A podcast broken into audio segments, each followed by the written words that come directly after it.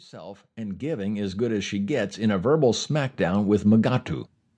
Justin Theroux, who played a diabolical DJ in the original and is a co writer of the new one, likens the Zoolander movies, which have a lighter satirical touch than, say, Robert Altman's Ready to Wear, to his experience with a Hollywood parody he helped write, Tropic Thunder.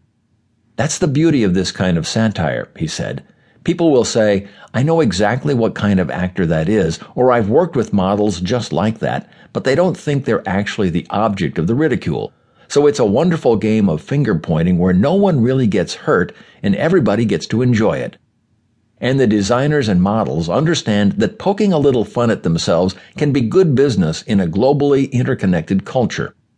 The Hollywood talent agency William Morris Endeavor in 2013 bought IMG, which owns, operates, or represents 13 fashion weeks, including those in New York and Milan, and represents models like Karlie Kloss and Miranda Kerr.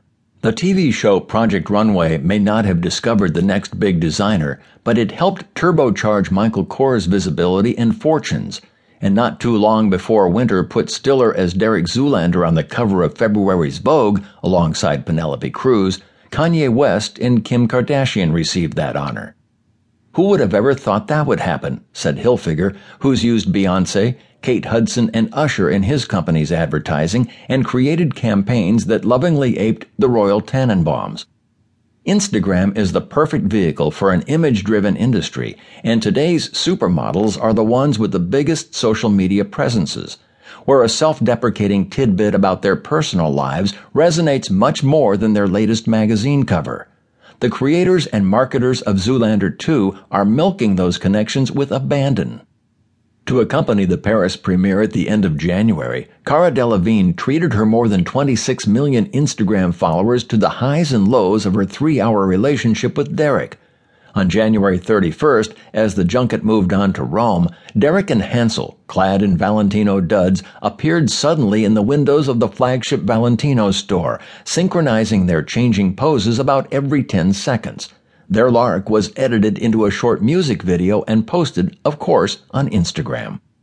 Stiller's production company, Red Hour, has been busy creating content for the peripheral characters in the movie, like a faux infomercial featuring Kristen Wiig's surgically enhanced designer, Alexanya Atoz, hawking her youth milk concoction made from desert flower cactus and distilled water from natural street puddles in Indonesia.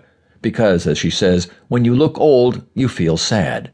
As of February 2nd, the infomercial has been viewed 11.5 million times, and Red Hour has created the Blue Steel Selfie Studio so fans can share their version of Derek's signature pursed lip, drawn in cheek stare.